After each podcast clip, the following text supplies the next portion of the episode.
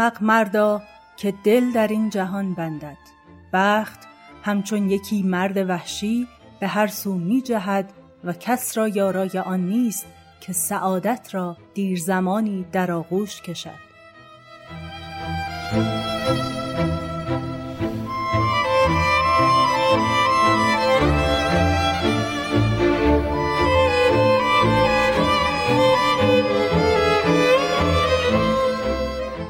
پادکست دراما رو میشنوین من مرزه محمدزاده هستم و این پادکست رو با همراهی محمد امین اندلیبی تولید می‌کنیم پادکست دراما راجع هنر درام، تئاتر یا نمایشه که توی اون از تاریخ تئاتر میگیم و از اینکه چطور به وجود اومده و چه مسیری رو تا الان طی کرده. از نویسنده ها و نمایشنامه ها و کارگردان های بزرگ صحبت می‌کنیم و بررسی می‌کنیم که هر کدوم توی تاریخ تئاتر چه تأثیری داشتن و چه نقاط عطف و جریاناتی رو به وجود آوردن. اگه به هنر تئاتر علاقه دارین و دوست دارین از تاریخ تئاتر بیشتر بدونین با ما همراه باشین.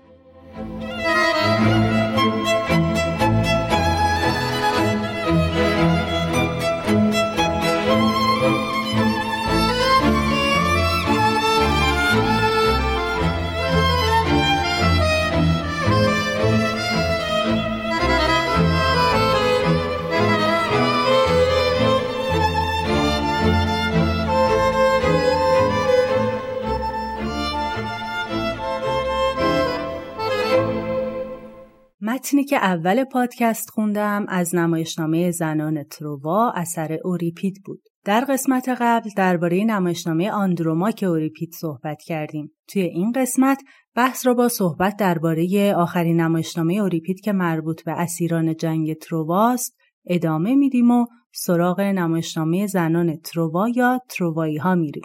پیشنهاد می‌کنم برای اینکه درک بهتری از این نمایشنامه داشته باشین قسمت هایی رو که درباره جنگ تروا بود قبل از این اپیزود حتما گوش کنید. قسمت های ششم، 26 و 27 که به ترتیب درباره حماسه ایلیاد و نمایشنامه های هکوبا و آندروماک بود. اما به طور کلی باید درباره این نمایشنامه بگم که زمانی اتفاق میفته که جنگ تروا تموم شده. یونانی ها پیروز شدن و زنها و بچه ها رو به اسارت گرفتن. توی این نمایشنامه سرنوشت این زنها مشخص میشه. هکوبا همسر پریام شاه تروا، دخترانش کاساندرا و پولوکسنا و عروسش آندروماک که همسر هکتور بود.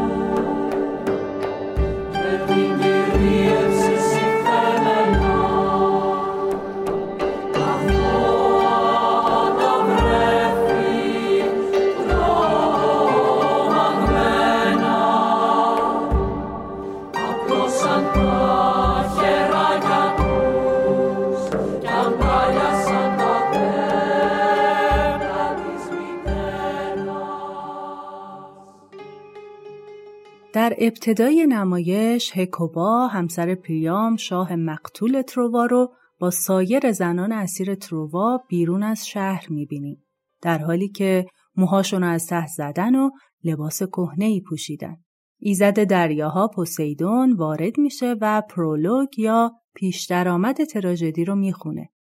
اون از سرانجام جنگ و ویرانی شهر تروا میگه و اعلام می‌کنه که تصمیم داره از تروا بره. پوسیدون درباره دشمنی ایزدبانو هرا همسر خدای خدایان زئوس و دخترشون یعنی خدابانو آتنا با شهر تروا میگه. هرا آن اله یارگوسی و آتنا دست در دست هم کمر به نابودی تروایان و هزیمت من بستند. از این رو من از تروا می‌روم. این شهر بنام و مهرابهایم را اینجا رها می کنم زیرا آنگاه که فلاکت شهری را در بر می‌گیرد دین سست میگردد و خدایان را پاس نمیدارد وقتی پوسیدون به ویرانی تروا توسط آتنا اشاره می‌کنه آتنا وارد میشه و از اموش می‌خواد که دشمنی بینشون رو کنار بذارن.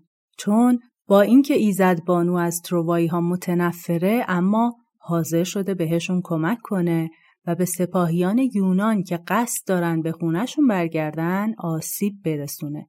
آتنا دلیل این تصمیمش رو هم بی احترامی یونانی ها نسبت به معبد خودش می‌دونه چون آژاکس پهلوان یونانی کاساندرا دختر پریام و هکوبا رو که به معبد آتنا پناه برده بود به زور از اونجا بیرون کشید و یونانی ها فقط نگاه کردند. آتنا از پوسیدون می‌خواد که همراه با اون و زئوس یونانی ها رو در راه برگشت به میهنشون دچار حوادث سخت از جمله گرفتاری در های بلند و های آشفته بکنه. ایزد دریاها هم با کمال میل این خواسته رو قبول می‌کنه. با رفتن ایزدها از صحنه هکوبا سرش رو بلند می‌کنه و از ویرانی تروا و بخت بد خودش و لزوم تن دادن به سرنوشت شومش میگه. بعد از همسرایان که زنان اسیر تروایی هستن می‌خواد که باهاش سوگواری کنن. همسرایان هم از نگرانیشون در مورد سرنوشتشون صحبت می‌کنن. تالتوبیوس که از فرماندهان ارتش یونان و قاصد فرمانده یونانی آگاممنون در جنگ تروا بود همراه با سربازانش وارد میشه. اون به زنها خبر میده که هر کدومشون رو جداگانه به یه ارباب دادن. کاساندرا نصیب آگاممنون و جوانترین دختر هکوبا یعنی پولوکسنا وقف آرامگاه آشیل شده. آندروماک عروس هکوبا به عنوان غنیمت به پسر آشیل نئوپتولموس رسیده و خود هکوبا هم قرار برده پهلوان یونانی اودیسئوس بشه. کمی بعد کاساندرا رقصان و با مشعلهای روشنی که توی دستش داره و شعر عاشقانه ای درباره ازدواجش می‌خونه وارد میشه. اما همه می‌بینن که اون در حالت طبیعی نیست و دیوانه شده. کم کم کاساندرا در همون حال جنون از مصیبت جنگی که پشت سر گذاشتن میگه و یونانی ها رو تحقیر می‌کنه و میگه خردمندان بر این گمانند که برای یک شهر جنگیدن از سر ناچاری دیوانگی است. اما آنگاه که تو را به جنگ وامی دارند اگر چون پهلوانی جان سپاری تاج سرفرازی بر سر شهرت می‌گذاری و اگر چون بزدلی بمیری شهر را بدنام می‌سازی پس مادر برای سرزمینمان یا بستر عروسی من اشک نریز من با این پیوند کسانی را خواهم کشت که بیش از همه از آنان بیزارم تالتوبیوس کاساندرا رو بیرون می‌بره و هکوبا از شدت ناراحتی روی زمین میفته و زاری می‌کنه.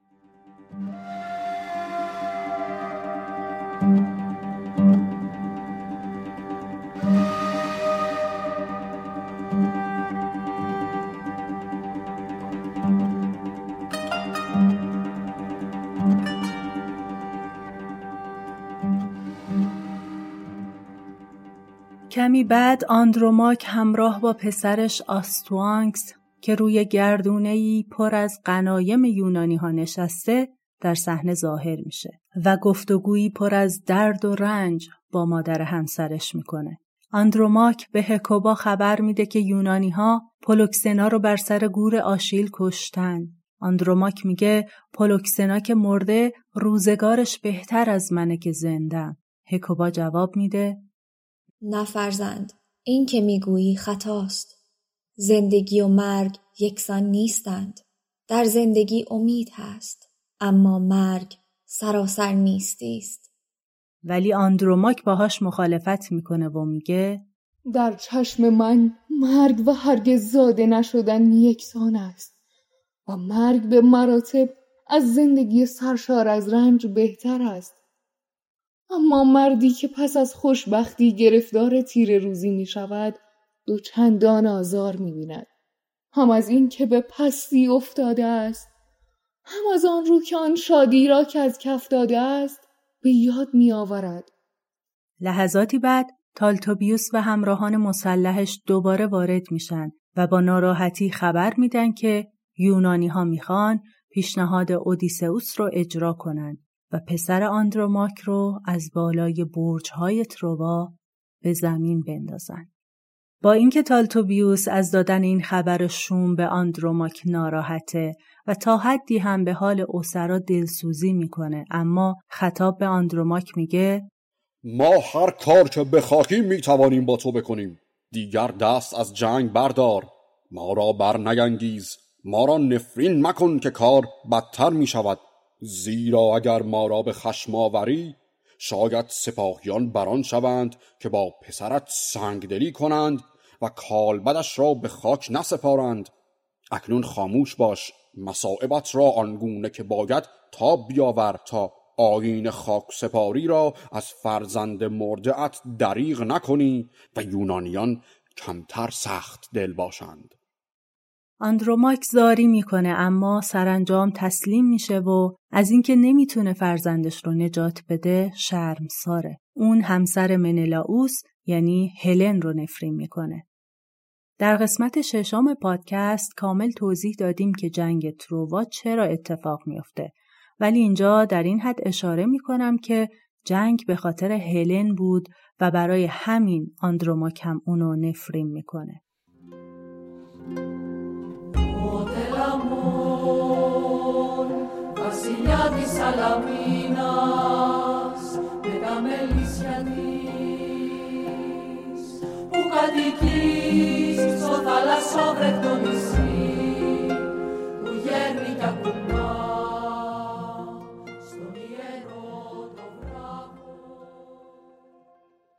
در صحنه بعد منلاوس که از فرماندهان یونانی و برادر آگاممنونه با همراهی سربازانش وارد میشه. اون هم خوشحاله که می‌تونه هلن رو با خودش ببره هم شرم داره که حتی اسمش رو بیاره. منلاوس این زن رو یک زندانی و برده خطاب می‌کنه. اون میگه می‌خواد هلن رو به یونان برگردونه و اونجا مجازاتش کنه. بعد به سربازاش دستور میده هلن رو با موهاش بیارن پیش اون. هکوبا به منلاوس میگه تصمیم کشتن هلن کار درستیه اما شاه نباید به چشمای اون زن نگاه کنه چون هلن با فریب منلاوس رو به درماندگی میکشونه. سربازا هلن رو که با غرور مقاومت می‌کنه میارن.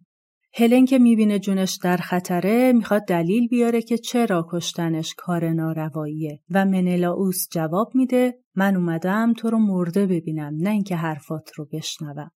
در این بین هکوبا میگه منلاوس بگذار سخن بگوید. او نباید پیش از آن که سخنانش شنیده شود بمیرد. اما بگذار من آن کسی باشم که او را به باد پرسش می‌گیرد. من بهتر از تو می‌دانم که او بر سر تروا چه آورده است.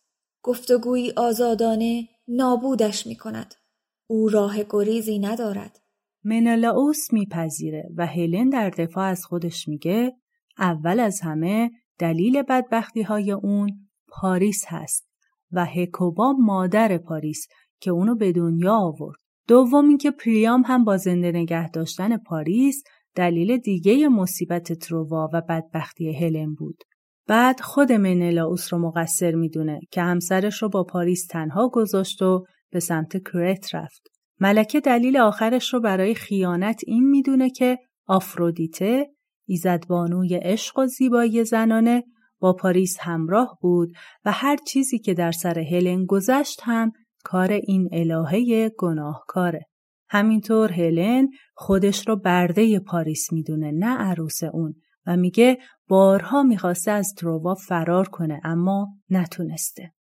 بعد از هلن هکوبا شروع به صحبت می‌کنه. ملکه اسیر اول از ایزدبانو آفرودیت دفاع می‌کنه و میگه ایزدبانوان این کشمکش ابلهانه رو به راه ننداختن و هلن می‌خواد با نادون نشون دادن خدایان کار بد خودش رو توجیه کنه و در واقع این خود هلن بود که شیفته زیبارویی پاریس و خواهان زندگی پرزرق و برق در شهر توانگر تروا به جای زندگی ساده در شهر آرگوس شد. هکوبا ملکه رو به بیوفایی نسبت به همه مردان متهم می‌کنه و میگه تو خودت رو به بخت سپردی. هکوبا به هلن تعنه می‌زنه که اگر به زور به تروا آورده شده چرا هیچ کس مقاومتشو ندیده و با اینکه هکوبا بهش پیشنهاد کرده بود که پیش یونانی ها برگرده تا جنگ تموم بشه هلن نپذیرفته بود. در نهایت هم از منلاوس می‌خواد برای سرفرازی خودش هلن رو بکشه. هلن به التماس میفته اما منلاوس میگه همسرش رو می‌بره تا مجازاتش کنه. هکوبا هم بهش هشدار میده که عشق کوری میاره و کسی که دل باخته است تا پایان جهان نابینا میمونه. منلاوس در جواب میگه مرگی فلاکت بار شایسته یک زن بدکاره در انتظار هلنه. بعد همراه با هلن از صحنه خارج میشه.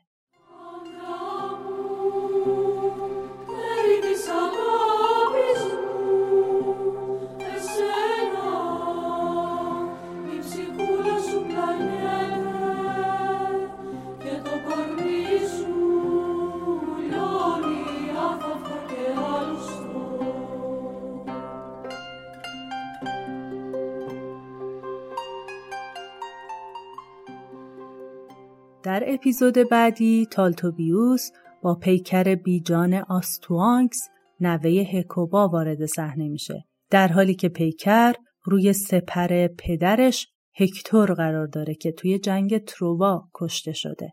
اون به هکوبا خبر میده که نئوپتولموس آندروماک رو با خودش برده و آندروماک ازش خواسته که پیکر پسرش رو به مادر بزرگش تحویل بدن تا هکوبا کودک رو به خاک بسپاره.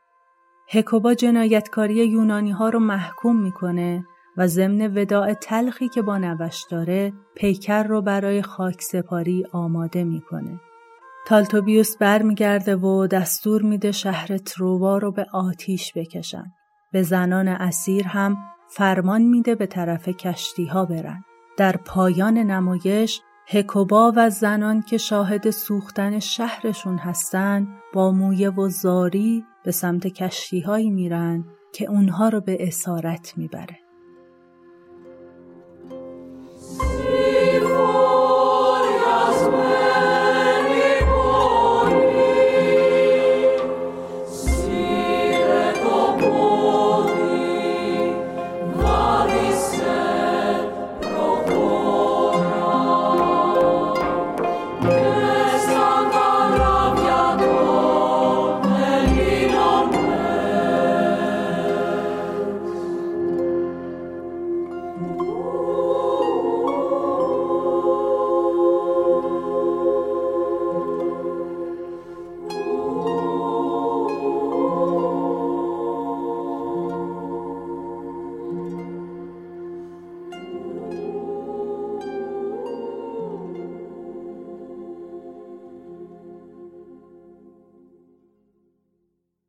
آرمین محمدپور از پادکست داستاکو، پوریا احمدی از پادکست مسیر و قصه خانی، مریم از پادکست نوار زرد و یاسمن وفا از پادکست نوپای کورتادو که به زودی منتشر میشه و همینطور زهرا سادات ابوالقاسمی از مخاطبای نازنین دراما توی این قسمت لطف کردن و خانش دیالوگهای نمایشنامه رو انجام دادن. ضمن اینکه از تک تکشون تشکر می‌کنم پیشنهاد میدم حتما پادکست های این عزیزان رو گوش کنین. لینک پادکست هاشون رو هم توی کپشن می‌ذارم که دسترسی بهشون راحت باشه. اگر شما هم علاقمند هستین به عنوان صدای مهمان در پادکست دراما حضور داشته باشین و دیالوگ های نمایشنامه رو بخونین به همون در شبکه های اجتماعی پادکست پیام بدین. اما بریم سراغ نقد نمایشنامه زنان تروا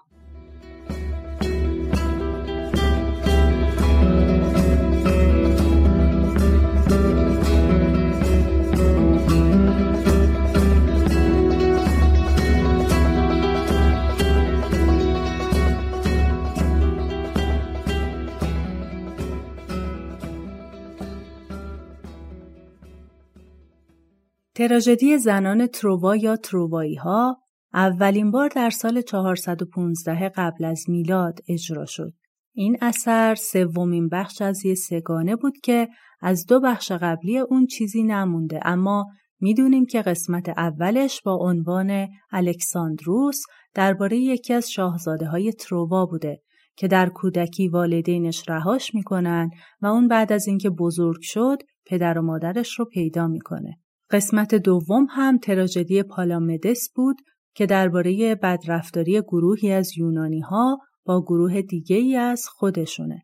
گفته شده کمدی که همراه با این سگانه تراژیک اجرا شده نمایشنامه ساتیر سیسوفوس بوده که در مورد شخصیت اسطوره‌ای سیسوفوس یا همون سیزیف مشهوره. اون محکوم بود همیشه سنگ بزرگی را از تپه بالا ببره و وقتی به بالا می رسید سنگ دوباره به پایین برمیگشت. البته اوریپید علاقه چندانی به نوشتن سگانه های مرتبط به هم که وحدت موضوعی دارن نداشت و گویا تنها دلیل اینکه به این متنها سگانه گفته میشه این بود که با هم توی مسابقه درام نویسی یکی از جشنواره های آتنی اجرا شدن.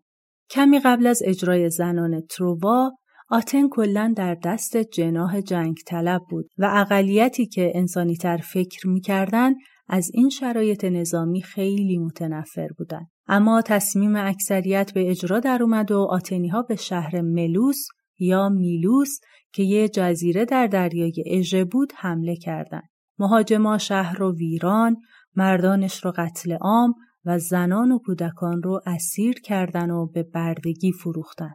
یک سال بعد و در حالی که بعد از این جنایت جنگی آتنی ها تصمیم به جنگ با سیسیل گرفتن اوریپید که از این خشونت هولناک وحشت کرده بود جرأت پیدا کرد تا از هواداران سرسخت صلح بشه و پیروزی جنگ رو از دیدگاه شکست خوردگان به تصویر بکشه و در ادبیات کهن بزرگترین نکوهشنامه جنگ یا به گفته مورخ تئاتر فرانسوی آندره دوگن خطابه ای اعتراضی ضد نسل کشی بنویسه.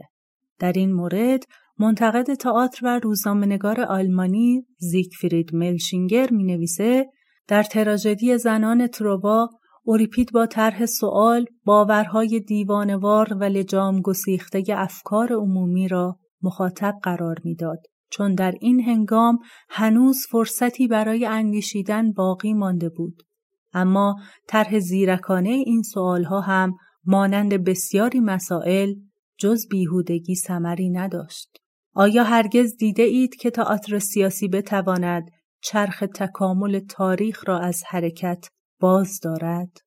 متخصص آمریکایی ادبیات کلاسیک یونان باستان نانسی سورکین رابینوویتس زنان تروبا رو یک نمایشنامه ضد جنگ تمام ایار می‌دونه که توی اون فاتحان یونانی منزجر کننده و قربانیانش بزرگزاده نشون داده میشن. از دید این منتقد نمایشنامه اوریپید از علتهای جنگ میگه و از هزینه های اون پرده برمیداره. به نقش خدایان هم توی این نبرد اشاره میشه. خدایانی که جز رنج چیزی به اهالی تروا به خصوص هکوبا ندادن و کمک خواستن از اونا بیمعنیه چون گوش شنوایی ندارن. به نظر رابینوویتس اوریپید در پیرنگ این درام حرکت عجیبی می‌کنه و این جاییه که هکوبا ناگهان خواستار محاکمه هلن میشه و مجادله این دو زن ما رو متوجه مسائل جنسیتی و سرنوشت زنان در جنگ می‌کنه. از جمله اینکه مسئله جنسی به دو شکل در این اثر وجود داره. جبر خواهش نفسانی و جبر تجاوز. اولی در مورد هلن مطرح میشه و دومی درباره زنان اسیر تروایی که به صورت برده های جنسی در اومدن. بر این اساس ازدواج اجباری به زور خشونت هم باعث میشه که کاساندرا چنین ازدواجی رو با بردگی جنسی یکی بدونه. نکته دیگه اینه که توی این متن بر اساس سرنوشت های متفاوت مردان و زنان در جنگ به تقابل فرد آزاد با انسان برده تأکید میشه. بنابراین یکی از درون مایه های اصلی اثر نشون دادن مرگ به عنوان سرنوشت مردان و بردگی به عنوان تقدیر حتمی زنان اسیر در جریان جنگ. از دیدگاه رابینوویتس جنبه امروزی اثر هم اینه که خواننده و تماشاگر معاصر متوجه بحانه های واهی برای توجیه جنگ ها میشه و از خودش می‌پرسه حاکمان ما چه توجیهی به عنوان انگیزه جنگ دارن و امروزه در جنگ چی به سر زنها میاد. منتقد فرانسوی ژاکلین دورومیی در تحلیل این اثر معتقد این نمایشنامه قهرمانی نداره وحدت کنش به زحمت حفظ میشه و مخاطب فقط شاهد حوادث مصیبتباریه که پشت هم اتفاق میافتن، بازتاب هم میشن و روی هم تأکید می‌ذارن. از نظر درومیی اوریپید تردیدی نداره که مسائل ترحم برانگیز، متأثر کننده، منقلب کننده و چشمگیر رو در اثرش بیاره و در جای جای نمایش تکگویی های درخشانی هستند که بر پوچی این جنگ تأکید می‌کنن. از طرف دیگه فقط هکوباس که از اول تا آخر تراژدی حضور داره ولی درمانده تر از شخصیتیه که توی نمایشنامه دیگه اوریپید یعنی تراژدی هکوبا داره. در مورد این شخصیت درومی مثل رابینوویتس به صحنه جدال کلامی هکوبا و هلن اشاره می‌کنه و اینطور می نویسه که هکوبا مدام ناله می‌کنه و حتی به خاک افتاده و تنها کنش اون وقتی که از هلن شکایت می‌کنه چون اونو مسئول بدبختی های تروا می‌دونه. متفکر دیگه‌ای که درباره این اثر تحلیل ارائه کرده منتقد و کارگردان بریتانیایی گیلبرت ماریه. ماری زنان تروا رو شرح فشرده و پرشوری از موقعیتی سترگ می‌دونه که طرح و ساختار ناچیزی داره اما نفس این موقعیت ارزش دراماتیک داره به نظر اون تحقق پیروزی بزرگ که یونانی ها اونو جشن گرفتن در واقع چیزی جز بینوایی و فلاکت نیست و بعد از فرو نشستن تب و تاب نبرد هیچ چیزی باقی نمونده جز انتظار و فکر کردن.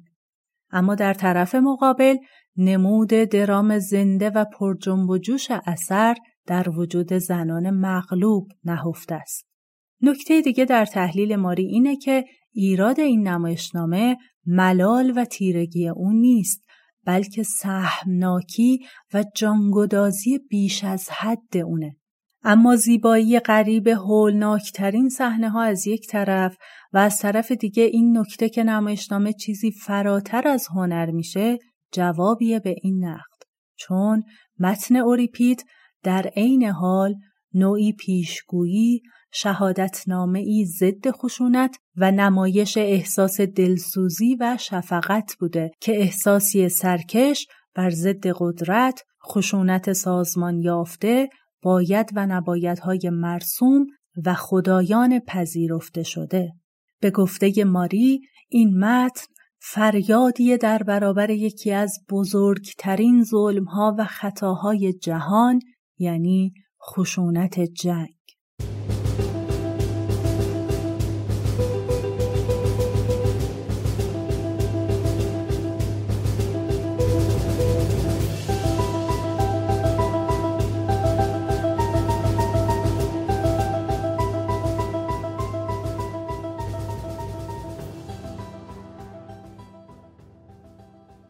پادکست دراما رو می‌تونین در شبکه های اجتماعی هم دنبال کنین.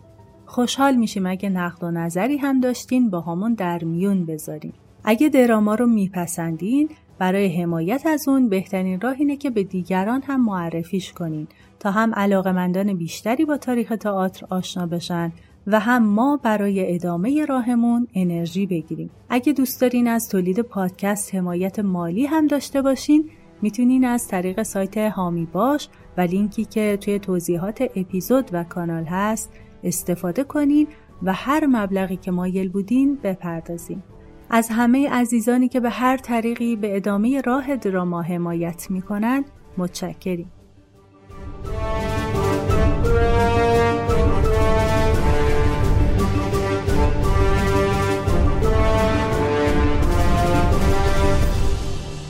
زنان تروا از آثاریه که بارها اقتباس شده و در خلق آثار مختلفی گذار بوده. توی قسمت 26 پادکست به تراژدی زنان تروا از سنکا اشاره کردیم که البته بعضی از منتقدان نویسنده اونو ناشناس می‌دونن. ماجرای این متن هم ترکیبی از دو تراژدی هکوبا و زنان تروای اوریپید. اقتباس دیگه از این اثر متعلق به فرانس ورفل، نمایشنامه نویس اتریشی قرن بیستم با همون عنوان زنان تروا. یکی از مشهورترین بازآفرینی های این تراژدی نمایشنامه زنان تروا اثر فیلسوف نویسنده و نمایشنامه نویس فرانسوی ژان پل سارتر در سال 1965 بود. این اثر تا حد زیادی یه متن وفادارانه به اثر اوریپید محسوب می شد و توی اون دیدگاه های فلسفه اگزیستانسیالیستی سارتر و نگاه انتقادیش به امپریالیسم و جنگ های استعماری در دوره معاصر وجود داره. سارتر درباره تکنیک اوریپید می نویسه عبارت پردازی که اوریپید مورد استفاده قرار می دهد به ظاهر همانی است که پیشینیان او به کار می‌برند اما از آنجا که اعتقادات تماشاگران به این نوع عبارت ها سست شده بود این نوع بیان تنین دیگری داشت و به نوعی اصل را از درون ویران می کرد. نویسنده آمریکایی داستانهای علمی تخیلی شری تپر هنرمند دیگه که سراغ این درام یونانی رفت و در سال 1988 رمان زنان تروبا را نوشت. فمی اوسوفیسان نویسنده اهل نیجریه در سال 2004 نمایشنامه‌ای با عنوان زنان اوو نوشت که از زنان تروبای اوریپید الهام گرفت و اثری مربوط به آفریقای قرن 19 هم بود. در ایران هم نغم سمینی و محمد رضایراد دو پژوهشگر و نمایشنامه نویسی هستند که با ترکیب تراژدی های هکوبا و زنان تروای اوریپید نمایشنامه ای نوشتن با عنوان به گزارش زنان تروا. توی این اثر خط اصلی درام را از نمایشنامه هکوبا گرفتن و با وقایعی از زنان تروا ترکیب کردند. البته خط داستانی، پیرنگ و شخصیت پردازی این اثر نسبت به تراژدی های اصلی تغییراتی داره و در اون سرودهایی برای همسرایان نوشته شده از عناصر درام ساتیری در تراژدی استفاده شده و متن و محتوای کار اوریپید هم امروزی شده. در مورد اجراهای تئاتری زنان تروا هم می‌تونیم به این نمایش ها اشاره کنیم. یکی از اولین اجراها در قرن بیستم اثر گیلبرت ماری در سال 1905 در تئاتر سلطنتی کورت لندن بود. در سال 1974 کارگردان رومانیایی آمریکایی آندری شربان با همکاری گروه تجربی لاماما در نیویورک به رهبری الن استوارد اثری با عنوان پاره از یک تریلوژی رو بر اساس ترکیب قسمتهایی از نمایشنامه های مدعا، الکترا و زنان تروای اوریپید اجرا کرد. اجرای مشهور دیگه‌ای هم در سال 1978 در انگلستان روی صحنه رفت. این نمایش اثر نمایشنامه نویس و کارگردان انگلیسی ادوارد باند با عنوان زن صحنه از جنگ و آزادی بود که به کارگردانی خودش اجرا شد. توی این اقتباس باند تراجدی های یونانی رو بازخانی کرد و از چند اثر سوفوکل و اوریپید داستان تازه ای درباره جنگ تروا نوشت که در اون تمرکز کنش روی شخصیت های هکوبا و ایسمنه بود. باند درباره اثر خودش میگه این نمایشنامه در مورد دوران معاصره و در اون دیدگاه زنان تسلط داره و مردان مثل حیوانات جلوه می‌کنن. منتقد انگلیسی ایروینگ واردل این نمایش رو یک کار ویران کننده کلاسیک دونست. از اجراهای مهم دیگه از متن اوریپید میشه به این موارد هم اشاره کرد. اجرای کارگردان انگلیسی کیتی میچل در ناسیونال تئاتر لندن در سال 2007 نمایش زنان تروا پس از اوریپید در سال 2011 اثر کارگردان آمریکایی آن بوگارت و در سال 2023 نمایشی با همون عنوان اصلی به کارگردانی بن وینسپیر کارگردان استرالیایی که در بخشهایی از اون از شعرهای شاعر پناهجوی کرد تبار ایرانی بهروز بوچانی استفاده شد. اما به نظر خیلی از منتقدا و تاریخ نگارای تئاتر مهمترین اجرای زنان تروا در قرن بیستم به کارگردانی هنرمند ژاپنی سوزوکی تاداشی بود که اولین بار در سال 1974 در ژاپن به صحنه رفت. اجراهای این نمایش در سرتاسر سر جهان 15 سال طول کشید و آخرین اجرای اون در سال 1989 در هلسینکی فنلاند بود. این نمایش در این سالها توی 34 شهر جهان اجرا شد. بعضی از منتقدا این اجرای سوزوکی رو از نظر اهمیت و نفوذ با نمایش های نن دلاور و فرزندان او از نویسنده، کارگردان و نظریه پرداز تئاتر آلمانی برتولت برشت و رویای شب نیمه تابستان اثر کارگردان انگلیسی پیتر بروک مقایسه کردند. سوزوکی در این نمایش رنج و سرگشتگی ژاپن امروز رو به تصویر کشید و توی این اقتباس انقلابی برای اولین بار بود که یک کارگردان ژاپنی به قصد اجرای یک نمایشنامه کلاسیک یونانی از قراردادهای اجرای غربی تقلید نکرد. به نوشته منتقد، تاریخنگار تئاتر و کارگردان آمریکایی گری جی ویلیامز اجرای سوزوکی آمیزه‌ای بود از نمایشنامه اوریپید بر اساس ترجمه ژاپنی ماتسو چیاکی و قطع شعرهایی از شاعر مدرن ژاپنی اوکاماکوتو که برای این اجرا سروده شده بود. سوزوکی دیدگاه ویژه و متفاوتی از این تراژدی باستانی و موضوع اون یعنی ویرانی تروا و رنج و درد زنان داشت. بر همین اساس همه تصورات رایجی رو که به تراژدی در متن یک جهان کلاسیک باستانی و شکوهمند وجود داشت کنار گذاشت و تصاویری خلق کرد که خاطرات نابودی اتمی شهر هیروشیما را تداعی کرد. در اجرای سوزوکی یک پیرزن بیخانمان ژاپنی که خانوادش را در جنگ از دست داده با بخچه کوچیکی که آخرین بازمانده های تمام زندگیش توی اونه وارد صحنه میشه و جلوی صحنه میشینه و اتفاقهایی رو که پشت سرش میفته رو تصور می‌کنه. اتفاقهایی که توی اونا شخصیت خودشون رو به جای هکوبا، کاساندرا و آندروماک تصور می‌کنن. هدایت صحنه هم بر عهده جیزو خدای بودیستی محافظ کودکان بود که در این نمایش فقط منفعلانه و ناتوان از انجام هر کاری درباره وحشتهای جنگ به تماشا نشسته. زنان همسرای اثر بازماندگان دو شهر تروبا و هیروشیما هستند. سربازان یونانی هم سامورایی های نمایش ژاپنی کابوکی بودند که با خشونت به آندروماک تجاوز و پسرش رو که یه عروسک بود روی صحنه تکه تکه می‌کردن. سوزوکی پایانهای مختلفی رو برای این اثر امتحان کرد. مثلا توی یکی از اجراها گروهی از توریست های ژاپنی به دیدن میدان نبرد در تروا می اومدن. یا در اجرای سال 1979 در پایان نمایش بازیگرا صحنه رو ترک می‌کردن و پیرزن بیخانمان رو به حال خودش میذاشتن. اون هم معدود داراییهاش رو جمع می‌کرد و تحت مراقبت جیزوی ایزد تلاش می‌کرد بخوابه.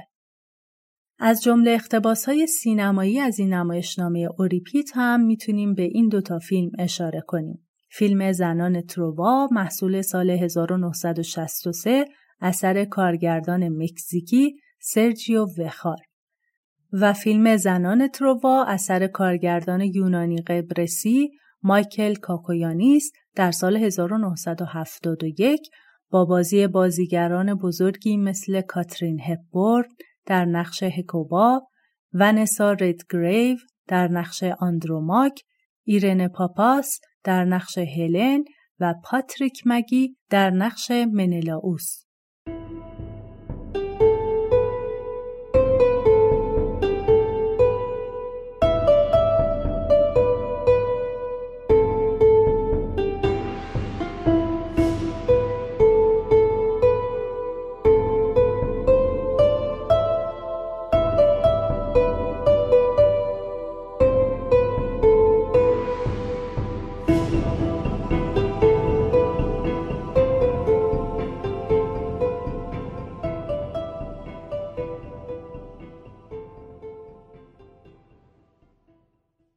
آشنایی ما ایرانی ها با آثار نمایشی جهان تا حد زیادی مدیون پژوهشگرا و هنرمندایی که در این زمینه آثار مختلفی را خلق کردند. یکی از این اساتید پژوهشگر و نویسنده که قبلا توی پادکست به اسمشون اشاره کردیم. قسمت 28 پادکست دراما رو تقدیم می‌کنیم به نویسنده، نمایشنامه نویس، فیلم نویس، مترجم، منتقد، پژوهشگر و استاد دانشگاه سرکار خانم دکتر نغمه سمینی.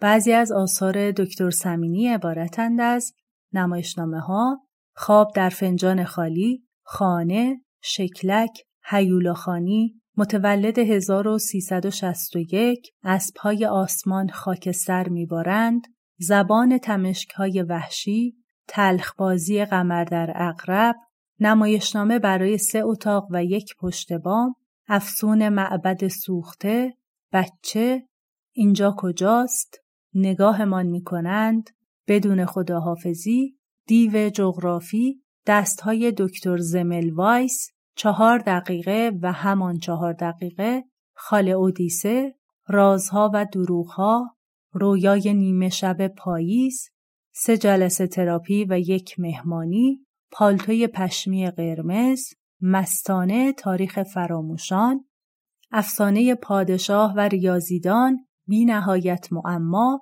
همراه با مهدی بهزاد و بر اساس دوشس ملفی همراه با محمد رضایی راد. فیلمنامه ها سزن، یک جرعه خون تازه، خونبازی و مهمانخانه ماه نو. آثار ترجمه. نمایشنامه بافندگان نوشته گرهارد هاوتمان فیلمنامه ایثار از آندره تارکوفسکی و کتاب تئاتر و اروپا به قلم کریستوفر مکالو و کتابهایی که در زمینه نقد و پژوهش دارند. از جمله تماشاخانه اساتیر استوره و کهن نمونه در ادبیات نمایشی ایران جنگها و بدنها نشانه تن در فرهنگ و سینمای پساجنگ ژاپن 1945 تا 1965 کتاب در حضور دیگران مجموعه نقدها و مقالات درباره سینما، تئاتر و ادبیات و اثری با عنوان کتاب عشق و شعبده پژوهشی در هزار و یک شب و سفرنامه من سندبادم تو مسافر ناسفرنامه ها. با آرزوی سلامتی برای خانم دکتر سمینی و پویایی هرچه بیشترشون در عرصه نگارش، پژوهش و تدریس.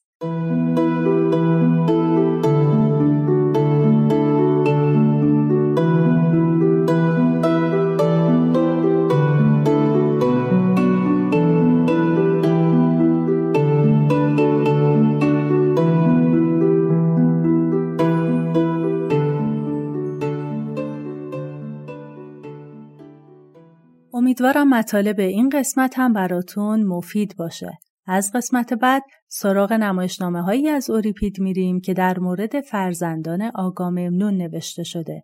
یعنی نمایشنامه های الکترا، اورستس، ایفیژنی در تاوریس و ایفیژنی در آولیس. اما منابع بحث های این قسمت.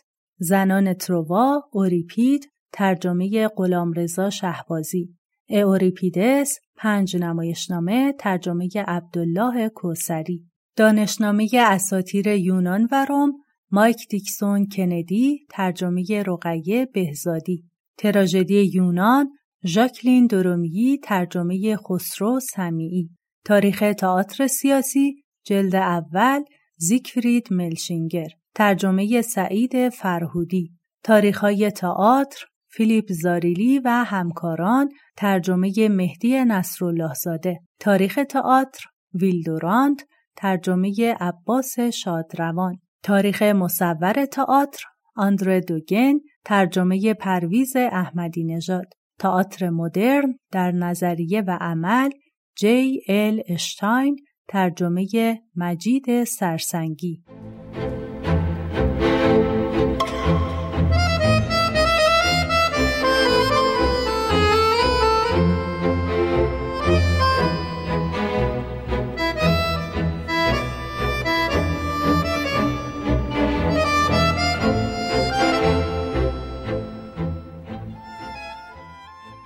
ممنون که توی این قسمت هم همراهمون بودین.